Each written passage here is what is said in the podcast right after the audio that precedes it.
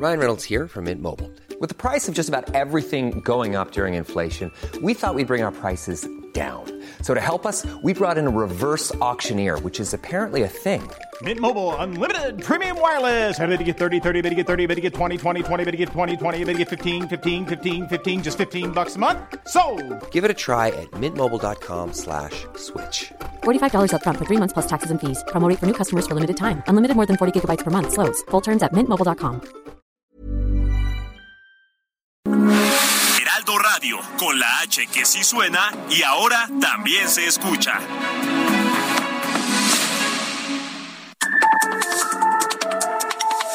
De norte a sur, las coordenadas de la información. Con Alejandro Cacho.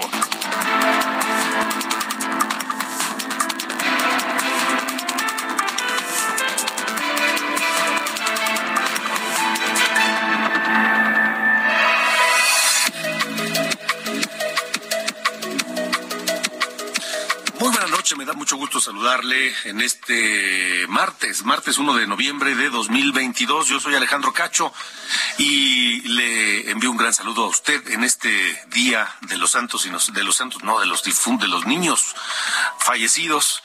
Eh, en plena fiesta de, de muertos, de difuntos en la República Mexicana, donde quiera que se encuentre, escuchando la señal de Heraldo Radio en todo el país y también a través de Now Media en los Estados Unidos, en donde también, además del Halloween, pues se recuerdan a, a los que ya se fueron, a nuestros muertos, los recuerdan en este día. Gracias por acompañarnos, gracias por estar sintonizando Heraldo Radio en todas sus frecuencias a lo largo y ancho del país y ojalá me permita acompañarle la próxima hora porque tenemos muchos temas interesantes que comentar esta noche aquí en De Norte a Sur.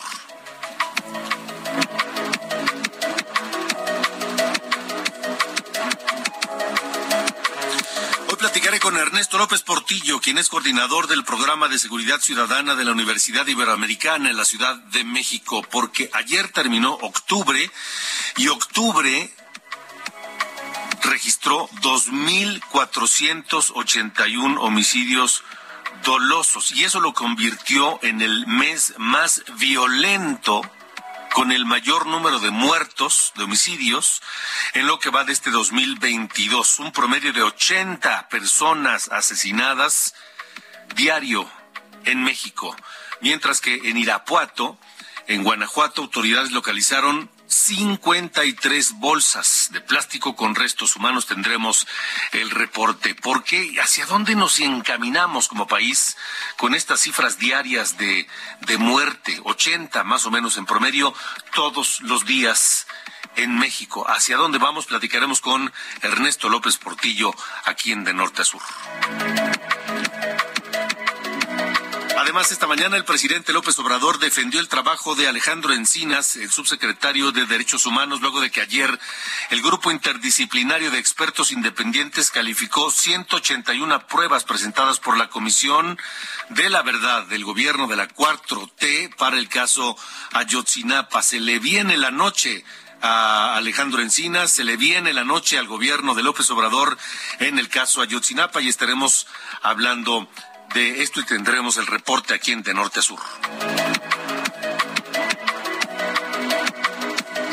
También platicaré con Bernardo Romero Vázquez. Él es integrante del Consejo Consultivo de la Comisión Nacional de los Derechos Humanos. Platicaremos con él por este insólito pronunciamiento de la Comisión Nacional de los Derechos Humanos que preside Rosario Piedra Ibarra, en el que pide al Congreso de la Unión revisar la legislación electoral vigente, o sea, aún contra lo que dice la Constitución, porque la Constitución le prohíbe a la Comisión Nacional de Derechos Humanos inmiscuirse en temas electorales, aún con eso, Rosario Piedra Ibarra emitió este comunicado donde pide revisar la legislación electoral vigente y aseguró que el Instituto Nacional Electoral es un instrumento parcial de sabotaje de la voluntad del pueblo. y que solo han servido para el mantenimiento de vicios que han manchado nuestros procesos electorales. Será tema hoy aquí en De Norte a Sur y por eso le pregunto esta noche a través de y que nos contesta a través de nuestra línea de WhatsApp el 55 45 40 89 16 repito 55 45 40 89 16 ¿Cree usted necesaria una reforma electoral? ¿Cree realmente que el Instituto Nacional Electoral funciona tan mal son tan poco confiables las elecciones, han sido tan sucias, tan cuestionadas como para tirar a la basura todo lo que se ha construido en tres décadas y construir algo nuevo? ¿Realmente eso creen? 55 45 40 89 16.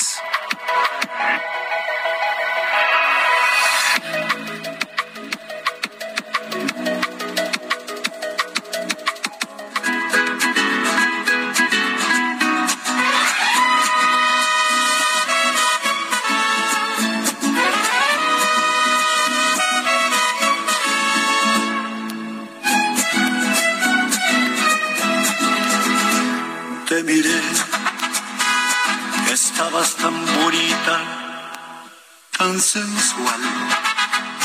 Te imaginé ajena y me hizo mal. Ay, ay, amor. ¿Dónde están los tequilas, mi querido Ángel Arellano? Pues, ¿qué pasó? Acá están, Alejandro, tú estás lejos, aquí Allende y yo ya estamos, ya llevamos dos rondas. ¿Qué pasó, hombre? Inviten. pues eh, cuando quieras, acabando el programa, aquí, aquí, te esperamos con gusto. Oye, pues estamos escuchando a Vicente Fernández. El próximo 12 de diciembre se va a cumplir el primer aniversario de su fallecimiento y por esta razón, por pues porque ya no está con nosotros, su esposa eh, y sus hijos mandaron a poner un altar allá en el rancho Los Tres Potrillos. Es un, pues la verdad es que una ofrenda realmente espectacular, ¿eh? Ya vi unas fotos y tiene las paredes así forradas totalmente de flores de cempasúchil y pues muchísimas alusiones a las canciones de Vicente Fernández y todo el tiempo sonando música de fondo para quienes vayan a este rancho que está allá en Tlajumulco de Zúñiga en Jalisco. Y abrió ayer, ayer a las 11 de la mañana y pues muy ad hoc para estas fechas de muertos, Alejandro, quien quiera darse una vuelta y viva por allá cerca, pues ya tiene un lugar para ir en este puente, ¿no?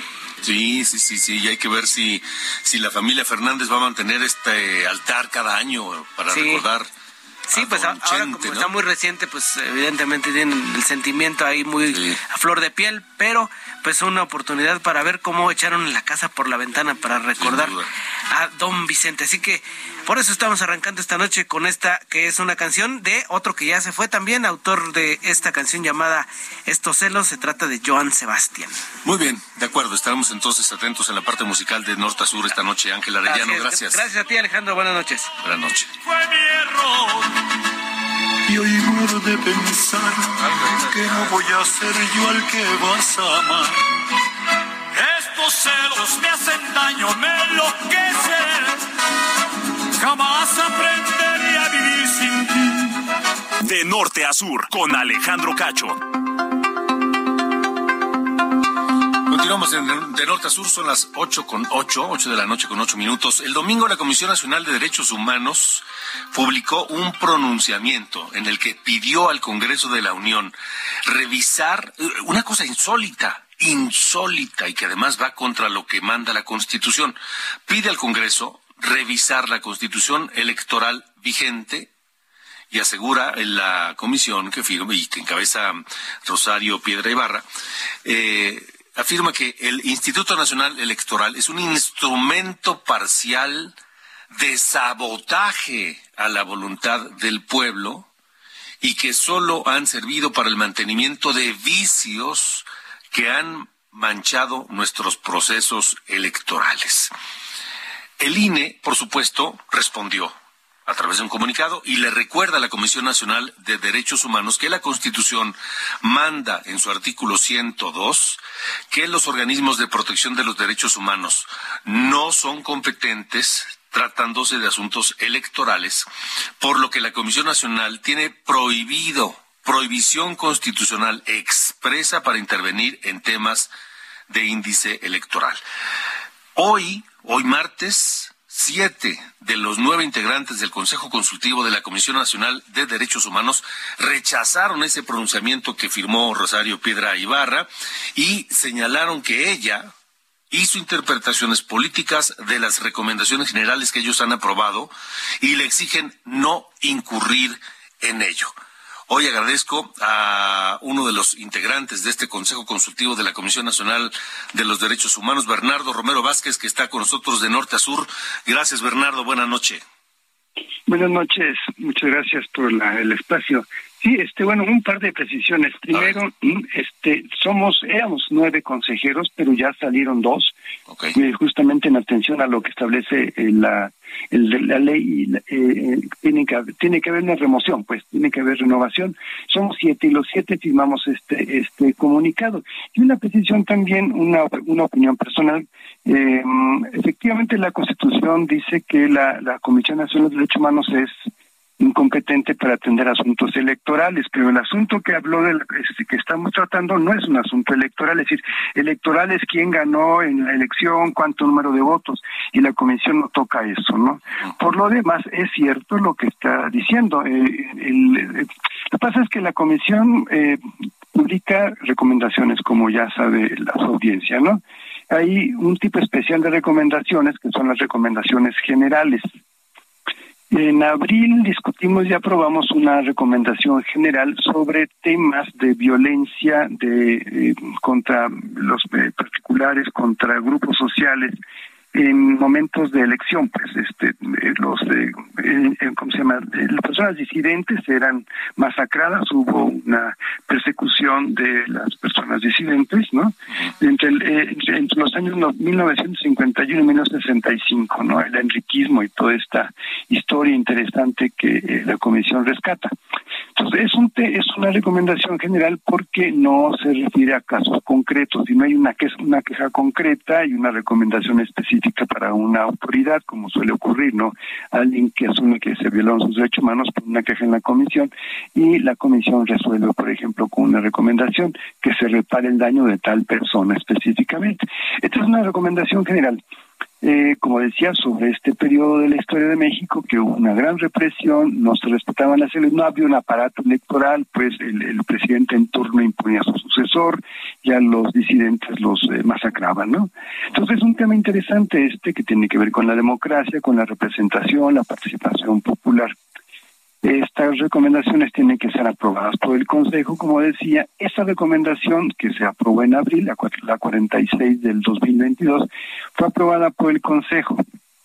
Y en una de las recomendaciones eh, a las autoridades eh, se recomienda pues que el INE eh, promueva la democracia y etcétera, cosas por el estilo.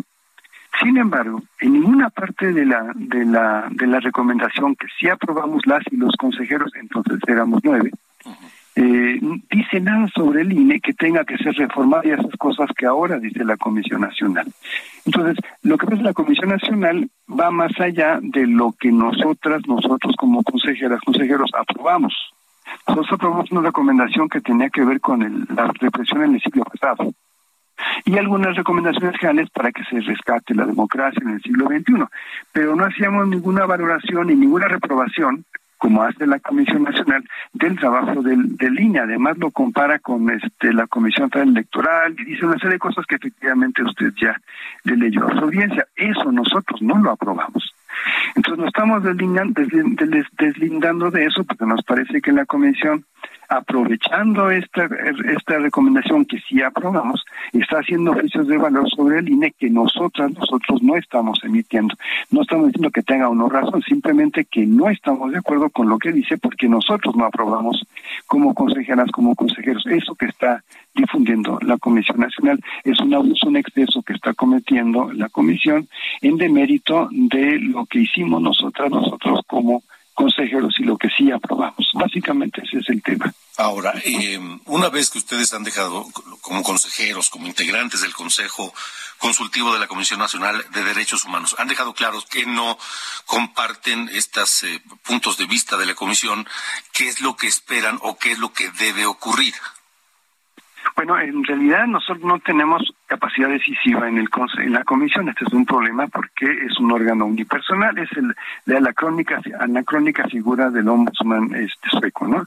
Y hemos, hemos hecho otros conocimientos. Por ejemplo, también le pedíamos a la presidenta que interpusiera el recurso de inconstitucionalidad contra la militarización de la de la Guardia Nacional, con que pasara, que no pasara a Sedena, no nos hizo caso. Entonces, lo que hacemos es simplemente difundirlo para que la gente se entere de lo que de lo que no hacemos nosotros y de lo que sí está haciendo la comisión con la intención pues de que finalmente la, la, la presidencia y la comisión tome otro rumbo, ¿no? Eso es lo que esperamos, que realmente se apegue al criterio legal de los derechos humanos, que realmente defienda los derechos humanos, que no se meta en pleitos institucionales como el que está con el INE, ¿no? Y, que se ocupe de lo que tiene que ocuparse, que es de proteger los derechos humanos de, de veras, no, no, no, no solamente en eslogan, ¿no?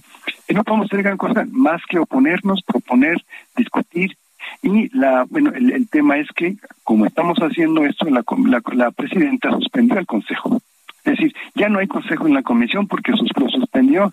Teníamos sesión este este mes de octubre, lo suspendió y no hemos, eh, por ley tenemos obligación de hacer una, una, una, una sesión extraordinaria y la suspendió, pues porque no quiere escucharnos. Entonces lo que hacemos es presión, pues, para que esto vuelva a los cauces de la legalidad y nos escuche, aunque pues eh, nos escuche muy poco. Pero, pero, ¿qué podría pasar en este estado de las cosas al, interior de la Comisión Nacional de los Derechos Humanos cuando el Consejo Consultivo manifiesta posturas, le hace solicitudes concretas o recomendaciones, no sé qué cuál será lo correcto, a la presidenta y la presidenta no solamente los ignora, sino además este cancela eh, las, las sesiones este, las reuniones del Consejo Consultivo, este, y sigue haciendo lo que ella considera que debe hacer. ¿Qué, es lo, qué es lo que puede pasar? ¿O, simplemente nada? ¿Está establecido que...? le cuento otra cosa. Pues, este, hay, hay eh, acuerdos de la comisión que, perdón, del Consejo que la presidenta no acata y publica, este, en, por ejemplo, en de la Federación, resoluciones que no son las que nosotros aprobamos en el Consejo, porque nosotros este, tenemos como Consejo la facultad, por ejemplo, de reformar el reglamento. Cuando lo reformamos, no lo publica la presidenta y publica otra cosa. Es decir, está en desacato del Consejo yo espero que se, den cuenta. Yo creo que el, Senado tendría que intervenir. Nosotros no tenemos mucha facultad. No hay no hay un órgano interno de control. Este no ha sido nombrado y entonces eh, la persona que funciona como órgano interno de control de la comisión es una persona nombrada por la presidenta. Hemos puesto quejas que no recibe o no procesa el órgano interno de control. Eh, entonces estamos pues maniatados, ¿no? Entonces esperamos pues por lo menos que eh, alguien que pueda ser, por ejemplo, el Senado de la República o eh, en, su, en su momento la, la, la, la, sociedad queretana, por lo menos se dé cuenta de quién es, qué es lo que está haciendo y eh, en la próxima elección pues te elija alguien que realmente esté comprometido, comprometido con los derechos humanos, no como este caso ahora, ¿no? Entonces, entonces no se puede hacer nada, a menos que intervenga el Senado y, y no sé si podría destituir a la presidenta de la comisión o llamarla a cuentas o no sé. Sí, sí, es lo que está haciendo. El Senado ya la citó a comparecer para que responda sobre algunas cosas que está haciendo, ¿no? Eso sería importante también, bueno, esperamos que ya acuda y que por lo menos las, las senadoras y senadores le hagan ver a la presidenta este, esta, serie de, de, de, mm, errores que está cometiendo. No hay cosas muy graves, por ejemplo, no hay, no hay visitadores generales en la Comisión Nacional. Y esto es muy grave porque la función de visitador general es muy importante para ciertas, ejemplo, es quien hace el proyecto, el, proyecto de, recomendaciones. Y no hay titulares, están solamente personas en calidad de, de encargadas de despacho. hay una gran cantidad de, de, omisiones y de errores y de, de, falsedades que está cometiendo la, la comisión en, en, en, lo que está diciendo y en lo que está haciendo y quejas que tenemos que no puedo decir porque no me constan pero hay muchas quejas incluso de dentro del personal de la comisión no este y bueno ya están del dominio público. Pues esperamos que, que, que, el senado tome cartas también y que bueno eh, podamos nosotros participar mejor no este que podamos tener una una el consejo es un órgano plural diverso que debe tener capacidad para eh, eh, incidir en las decisiones de, la comisión. Pero ahora es un órgano unipersonal que lo manda la, presidenta o presidenta en turno y es muy poco lo que se puede hacer, ¿no? Entonces la lucha es porque se abra este espacio, que el Consejo tenga más facultades como en otras instituciones, ¿no? Que el Consejo eh, tiene más facultades para, para proponer, para aportar, para eh, por lo menos aconsejar y que la persona, y en otras comisiones se ocurre así, ¿eh? Este, en algunas comisiones la persona de la presidencia escucha a sus consejeros y dialoga y debate y resuelve según la opinión de los consejeros y consejeras, pero en este caso la Comisión Nacional no no nos hace caso, no nos escucha, nos señala, nos quieren, nos quieren correr diciendo que en lugar de este, estamos denostando cuando denunciamos lo que hace la presidenta, ¿no? ¿El, el Senado podría hacer algo o simplemente también está maniatado y, y, y, Rosario Piedra Ibarra podrá seguir haciendo lo que ella considere necesario de acuerdo a su voluntad unipersonal hasta que termine su encargo? No, sí, sí puede hacer muchas cosas. ¿eh? Este, pues, primero mandarla a llamar y este que dé cuentas. Pero también este, reformando la ley, por ejemplo, la ley que dé más facultades al Consejo y que tenga más claras las obligaciones de la de la de la persona titular de la presidencia. Se pueden hacer muchas cosas.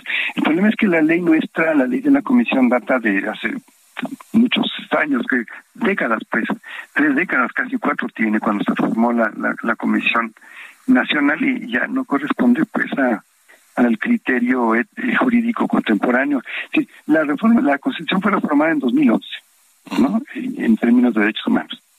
La, la ley de la Comisión no ha sido reformada, nada. Es decir, sigue igual que antes, 20 años antes de la reforma a la Constitución, y no está de acuerdo con la con la Constitución. Ese es otro de los temas que pudiera ayudar, ¿no? Eh, que tenga más eh, funciones este, claras el Consejo, que tenga más responsabilidades la persona titular de la presidencia y que eh, se conduzca de manera más plural y abierta, ¿no? Las recomendaciones de, por ejemplo, de, los principios de París dicen que los órganos tienen que ser plurales. Y este órgano es unipersonal. De acuerdo. Pues vamos a estar atentos a lo que ocurra y lo que decida hacer el Senado de la República. Por lo pronto, muchas gracias por haber estado con nosotros, eh, Bernardo. Con mucho gusto. Igualmente, gracias. Eh, es, Bernardo Romero Vázquez, integrante del Consejo Consultivo de la Comisión Nacional de los Derechos Humanos, en este hecho verdaderamente insólito. 8 con 21. De norte a sur, las coordenadas de la información. Noemí Gutiérrez, cuéntanos la defensa que hizo el presidente López Obrador hoy del trabajo de Alejandro Encinas, que vaya semana que ha tenido para, para olvidar. Buenas noches.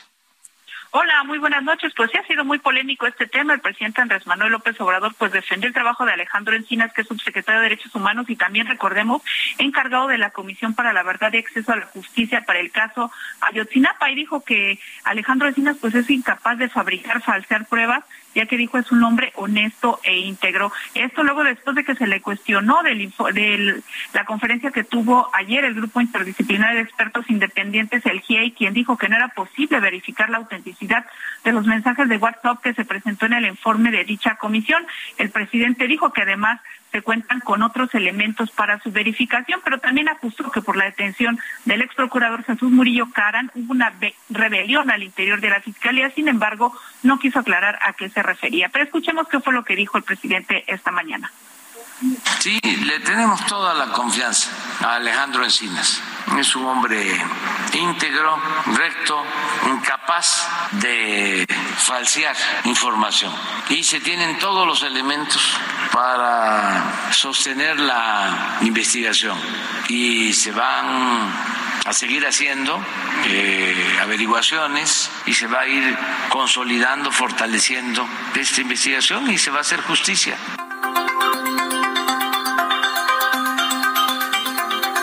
Eh, por último, te comento que el presidente reconoció el trabajo del GIE, ya que dijo desbarató esta llamada verdad histórica, pero también fustigó que el caso lo estén usando sopilotes y conservadores. La información que te tengo. Noemí Gutiérrez, gracias, gracias por la información.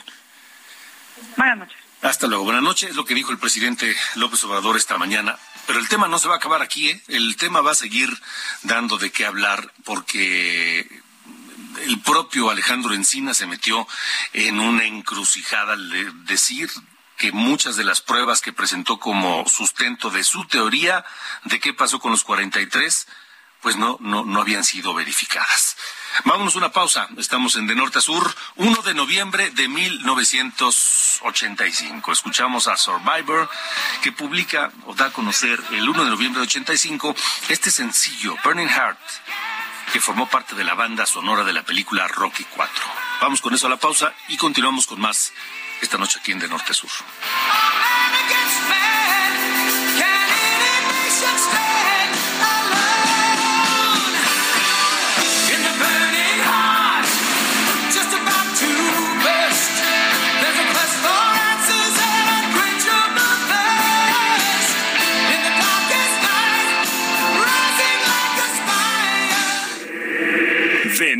Sur. Con Alejandro Cacho.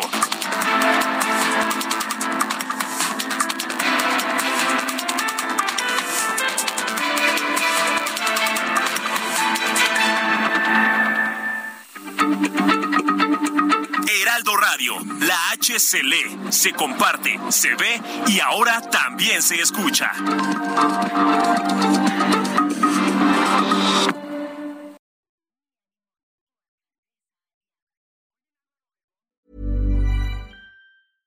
I'm Sandra, and I'm just the professional your small business was looking for. But you didn't hire me because you didn't use LinkedIn jobs. LinkedIn has professionals you can't find anywhere else, including those who aren't actively looking for a new job but might be open to the perfect role, like me.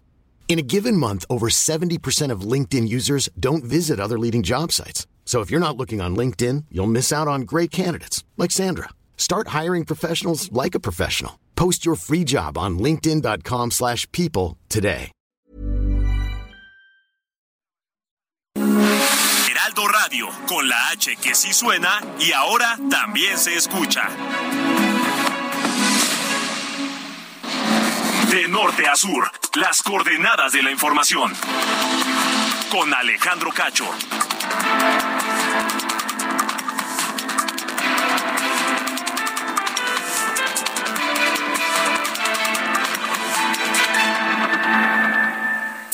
Heraldo Televisión, ahora también por Sky HD.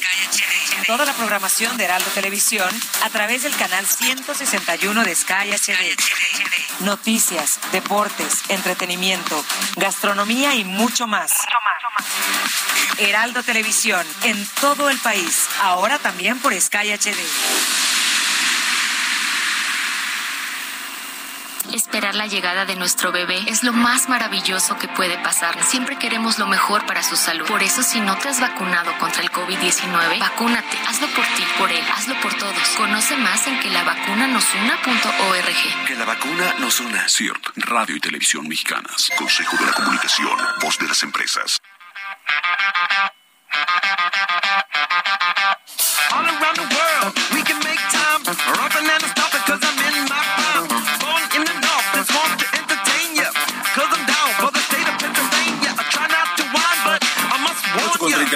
Del centro de la República Mexicana. Primero de noviembre de 1962. Está cumpliendo 60 años. Anthony Kiedis, cantante norteamericano de origen lituano, de raíces lituanas, fundador, vocalista de Red Hot Chili Peppers. Y escuchamos esta noche Around the World de Red Hot Chili Peppers precisamente por el cumpleaños de su fundador, Anthony Kiedis.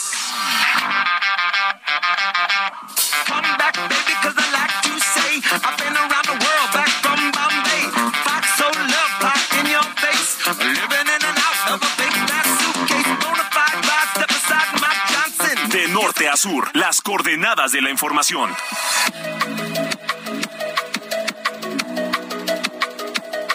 Buenas noches, estas son las noticias de norte a sur.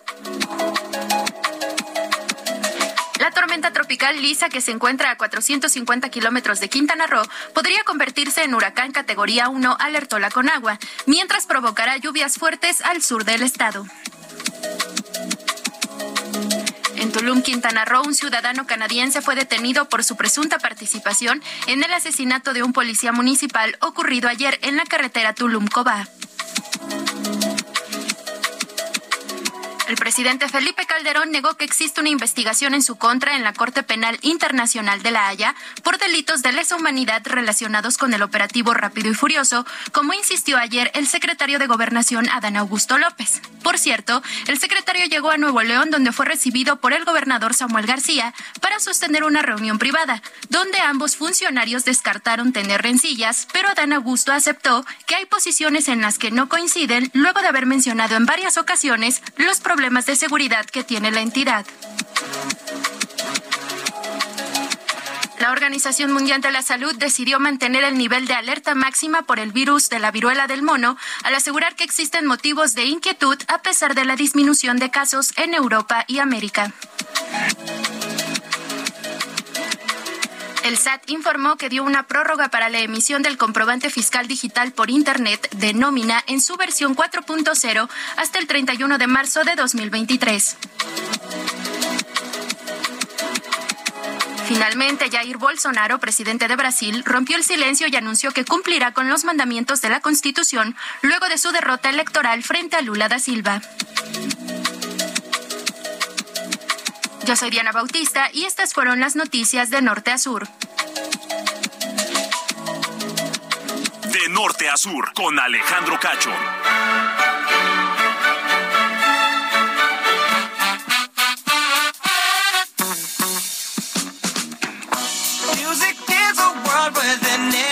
Don Carlos Allende, Sir Allende, ¿qué pasó? ¿Cómo dice que le va este martes? Mi estimado señor Cacho, todo bien, todo bien, fíjese. Yo, yo Parece muy estoy- correcto. Sí, pues, los martes hay que tener actitud porque todavía estamos un poco lejos de, de- del fin de esta semana, que ya se acerca el, el fin también del año, man. Ya ahorita ya empiezan a posponer planes, ¿no? Así de, bueno, ya lo vamos el año que entra. ¿no? Y empieza a ser como esa, esa, esa época del año. Pero bueno, hablando de épocas del año, señor Cacho, eh, ayer de las varias este, historias que deja el, el- Halloween, ayer un menor chamaco que eh, entró a un Oxxo en, en Guadalajara con una máscara de Freddy Krueger e intentó asaltarlo. O sea, de, la- de las cosas así, ya traía así su, su, su, esta, su, su máscara del- de, este, el protagonista de la película de las este, de Pesadilla en la calle del infierno y eh, intentó asaltar con una pistola hechiza, con un arma hechiza, que era estas como pistolas plumas, ya sabes, de esas como, como chiquitas de calibre 22. Sí. E intentó asaltar la, eh, el Oxxo en, que estaba en la colonia La Perla. La mala para mi compadre fue que, pues primero lo atraparon, porque allá en Guadalajara estaban haciendo en toda la zona metropolitana el operativo Halloween con 800, eh, 800 elementos, 800 policías. Y eh, pues a, mi pobre compadre la neta no, no le fue muy bien, me lo entambaron, bueno ahorita está entambado esperando eh, que, que empiece su juicio. Pero, o sea, estamos hablando de que era un menor de edad buscando asaltar un- una tienda normal de conveniencia de esas que hay en todos lados. Y eh, no le salió por su eh, por su pues no más porque pues la planeó mal no al final pues, estaba hecho es, un chamaco. Y eh, pero eso refleja un poco el tema que eh, terminó viéndose ayer con eh, las cifras de eh, delitos en octubre. Y pues digo yo creo que al final este remite no a una a una posición donde las eh, la- la- el combate a la delincuencia en todas sus fases tanto en la más eh, severa como sería llegar a un asesinato como estas que es entre comillas banal que sería un asalto o un eh, robo pues todavía parece que siguen demasiado presentes en, en nuestra nuestra vida y ahora llegando casi al absurdo de, usar una eh, una fiesta como lo es el Halloween una una festividad para eh, pues como incluso de pretexto de, de cubrirse la, la, la cara e intentar robar el, el dinero que mucha gente eh, se ganó honrosamente. Pero bueno, y, en específico en Guadalajara, que ha tenido una, una trepadera de, de- de delincuentes últimamente, Que, que ahí les encargo, ¿no? Al menos el gobernador Alfaro y, y las autoridades locales se ve que tienen bastante trabajo por delante, ¿no? Allá para eh, salvaguardar la, la seguridad de toda la gente allá en, en Jalisco. Sí, se está complicando la cosa feo allá en, en Jalisco. A ver qué, a ver qué, a ver qué pasa. Ojalá no continúe, pero se ve difícil, no hay manera de, de comprobar que se esté haciendo un trabajo efectivo allá en Jalisco con esto. Oye, pero ¿estás de acuerdo que últimamente Jalisco ya ha tenido como esa, ese, ese repunte? O sea, está, está Sí, extraño. sí, sí. Pero pues bueno, a veces tienen sus temporadas, ¿no? Los diferentes estados. Estoy Pero bueno, acuerdo. eso andaba pasando allá en, en, la, en la GDL. Sale. Gracias, Sir Allende. Caballero. Gracias. De norte a sur, las coordenadas de la información. Continuamos esta noche en De Norte a Sur y, este tema, un poco de lo que hablaba Carlos Allende, que es pues de la inseguridad, la violencia y todo, porque estamos cerrando eh, octubre, el ayer cerró con 2.481 homicidios dolosos, el mes va- más violento en lo que va de este 2022, según datos oficiales, ¿eh? Según datos de la- de la- del propio gobierno, de todas las secretarías de Seguridad y Protección Ciudadana, Defensa Nacional, Marina, Fiscalía General de la República, en fin, ¿hacia dónde vamos? ¿Dónde estamos? Hoy le agradezco al doctor Ernesto López Portillo, coordinador del programa de Seguridad Ciudadana de la Universidad Iberoamericana, que nos acompañe de norte a sur, y preguntarle, eh, eh, pues, opinión sobre este mes de octubre y toda la, la serie de eventos y, cifras que nos tienen hoy en eh, niveles altísimos de violencia. Ernesto, gracias por estar aquí. Buenas noches. Sí, Alejandro, ¿qué tal? Buenas noches. Eh, estamos en un, en un problema mayor, no solamente por la violencia homicida, que multiplica entre cuatro y cinco veces el promedio mundial, sino porque este diciembre se cumplirán 27 años, 27 años del Sistema Nacional de Seguridad Pública, y el Estado mexicano no da a conocer metodologías probadas para reducir homicidios, salvo excepciones, y ahorita voy a contar una de ellas. En el 2018 se reunieron personas expertas de siete países y presentaron una extraordinaria propuesta de nombre Instinto de Vida, una campaña regional para reducir homicidios. Entre las claves fundamentales de las recomendaciones de estas personas que han dedicado toda su vida a estudiar estos temas y a trabajar con instituciones en distintos países. Entre las claves, la primera es la calidad de la información, garantizar la calidad de su información, a su vez vinculada a la calidad de los diagnósticos. ¿Qué quiere decir esto? En Brasil, en Argentina, en Colombia, en muchos países donde hablamos con fiscales, con policías, lo que necesita el Estado es conocer de la mejor manera posible quiénes son las personas que privan de la vida a otras, cómo lo hacen, dónde lo hacen y incluso se puede, con los estudios adecuados y los expedientes judiciales, conocer los motivos de los homicidios.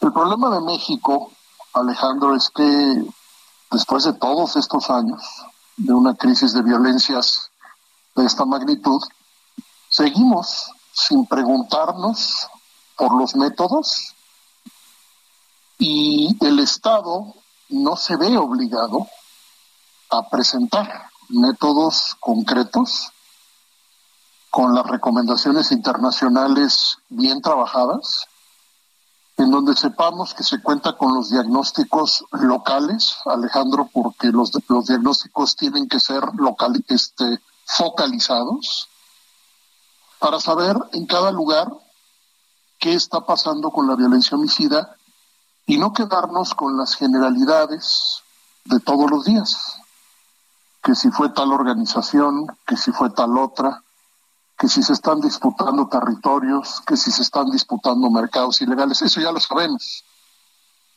Lo que no logramos entender, Alejandro, es cómo es posible que nos sigan repitiendo que la violencia se concentra en determinados municipios del país y no se presenten metodologías precisamente focalizadas exactamente donde la violencia homicida se concentra. Ese es el problema general. Una falta de metodologías que enseñen la profesionalización del Estado para que podamos saber qué es exactamente lo que el Estado está intentando hacer para interrumpir las violencias, la violencia homicida. Tú no sabes, eh, Alejandro, no importa dónde busques, yo no, no voy a poder encontrar si busco tampoco información en ningún lugar que nos diga si el Estado mexicano es capaz de interrumpir las historias de violencia. No lo sabemos, no importa dónde preguntemos, estas metodologías no están al alcance, salvo excepciones, y te cuento rápido de una. La Ciudad de México dio a conocer una estrategia que lleva por nombre Alto al Fuego. Esta estrategia está publicada en la Gaceta Oficial y hace unos meses invitamos al subsecretario de Prevención de la Secretaría de Seguridad Ciudadana, el maestro Pablo Vázquez, a que nos expusiera esta estrategia. ¿Por qué lo invitamos? Porque supimos que había reducción importante de homicidios en determinadas colonias de la Ciudad de México donde se había aplicado esa metodología. ¿Por qué te pongo el ejemplo?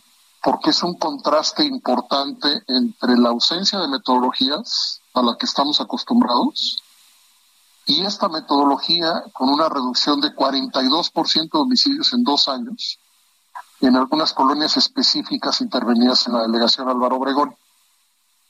La diferencia, repito, es cuando se rinde cuentas por los métodos, cuando los métodos tienen información confiable y cuando los métodos incluyen formas de intervención que logran logran interrumpir las violencias y particularmente una de las, de las recomendaciones más generalizadas en este tema y lo más y muchas veces lo más difícil es interrumpir la venganza.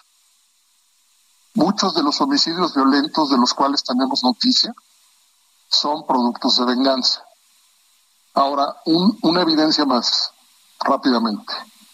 Se sabe, hay mucha investigación empírica que sostiene a nivel internacional que en la inmensa mayoría de los casos donde hay violencia homicida extrema, son pocos, son pocas personas las que cometen estos delitos. Eso incrementa nuestras dudas de por qué el Estado mexicano no puede mostrar que es capaz de identificar, perseguir, procesar, sancionar a esas personas responsables de los homicidios que siguen ahí, que están en algunos municipios del país principalmente y que aún sabiendo el Estado dónde se encuentra concentrada la violencia, no logra reducirla, salvo casos excepcionales y generalmente no sostenidos en el tiempo.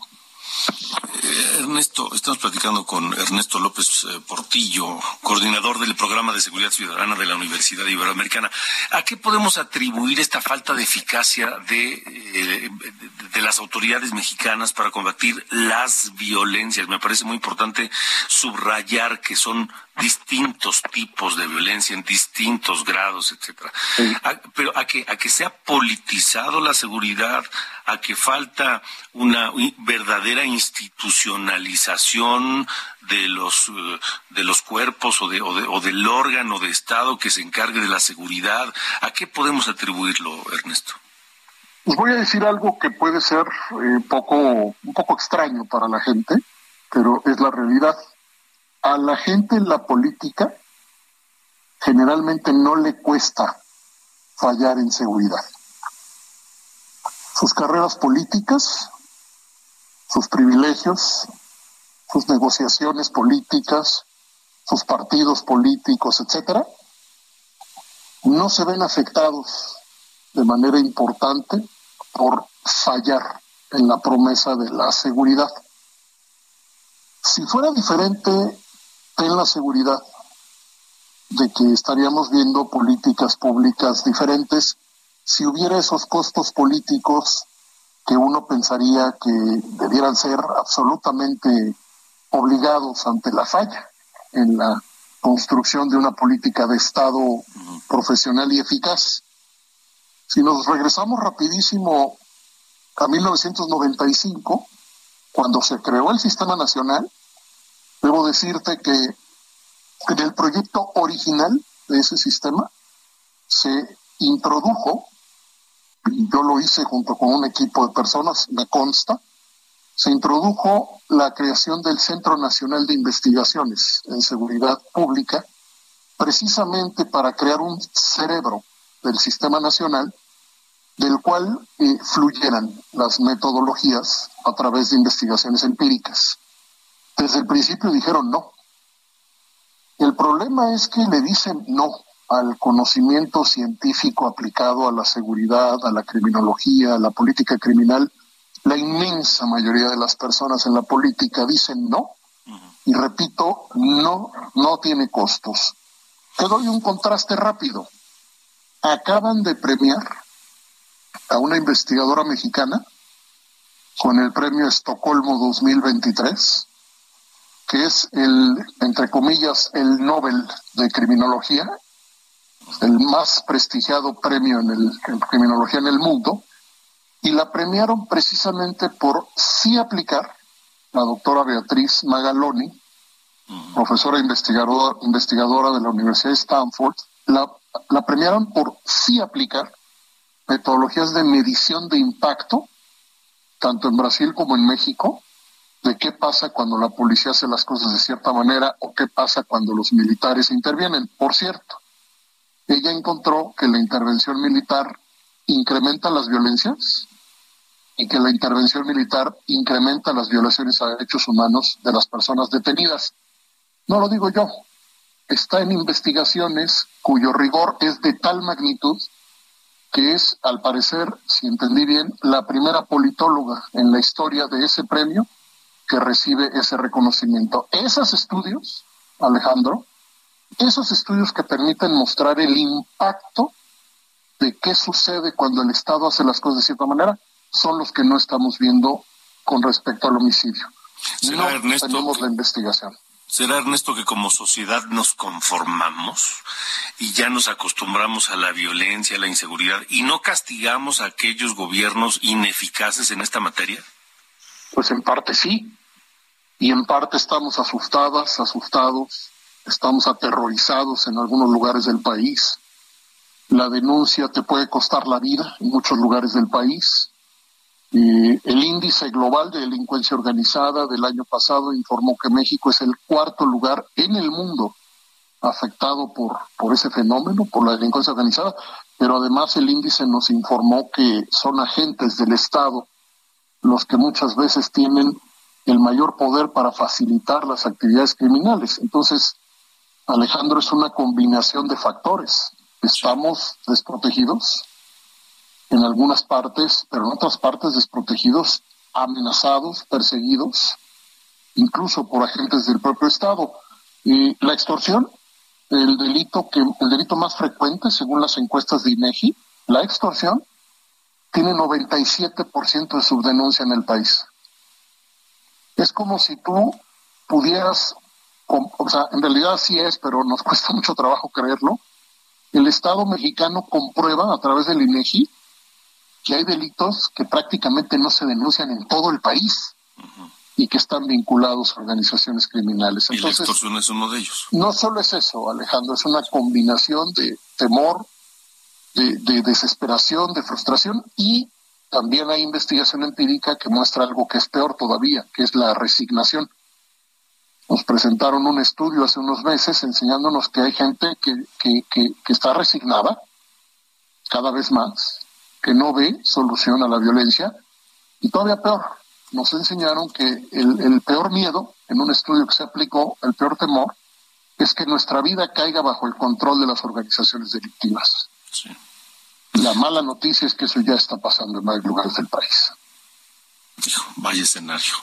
Y no se ve, no se ve para cuándo vaya a mejorar este, porque tampoco se ve que a, falta de ese castigo, de esa sanción eh, a los políticos ineficaces en esta materia, pues tampoco les, les urge eh, abatir la impunidad, tampoco les urge eh, recobrar la confianza ciudadana en las instituciones de procuración de justicia, tampoco les urge mejorar la, la efectividad de las policías, combatir la corrupción, nada de esto es urgente, ¿no? Un dato más, en toda esta historia, en el, en el monitoreo que llevamos desde la Universidad Iberoamericana, hicimos una comparación del número de militares desplegados anualmente en promedio con Fox y el número de hoy son siete veces más. En toda esta historia tenemos siete veces más militares desplegados en tareas de reducción de la violencia y aquí está el resultado. Y la violencia es mayor. En, algún, en muchos lugares del país, sí. Ernesto, Ernesto López Pordillo, muchas gracias por haber estado con nosotros.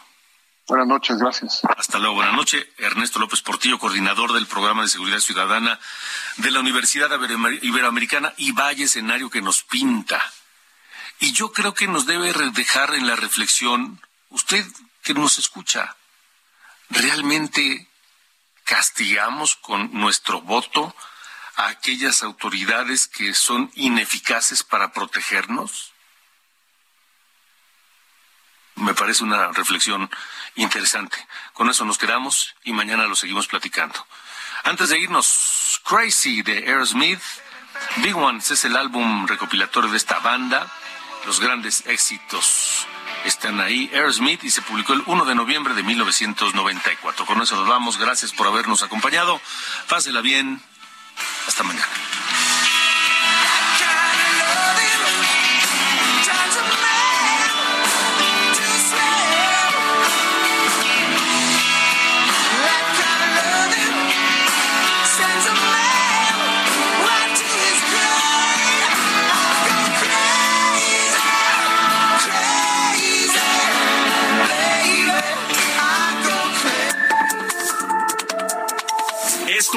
De Norte a Sur, las coordenadas de la información. Con Alejandro Cacho.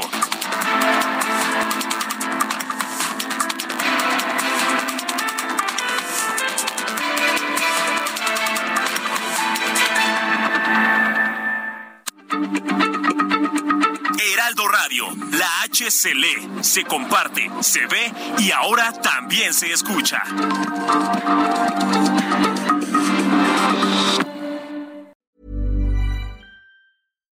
We're on a budget, we still deserve nice things. Quince is a place to scoop up stunning high-end goods for 50 to 80% less than similar brands. They have buttery soft cashmere sweaters starting at $50, luxurious Italian leather bags, and so much more.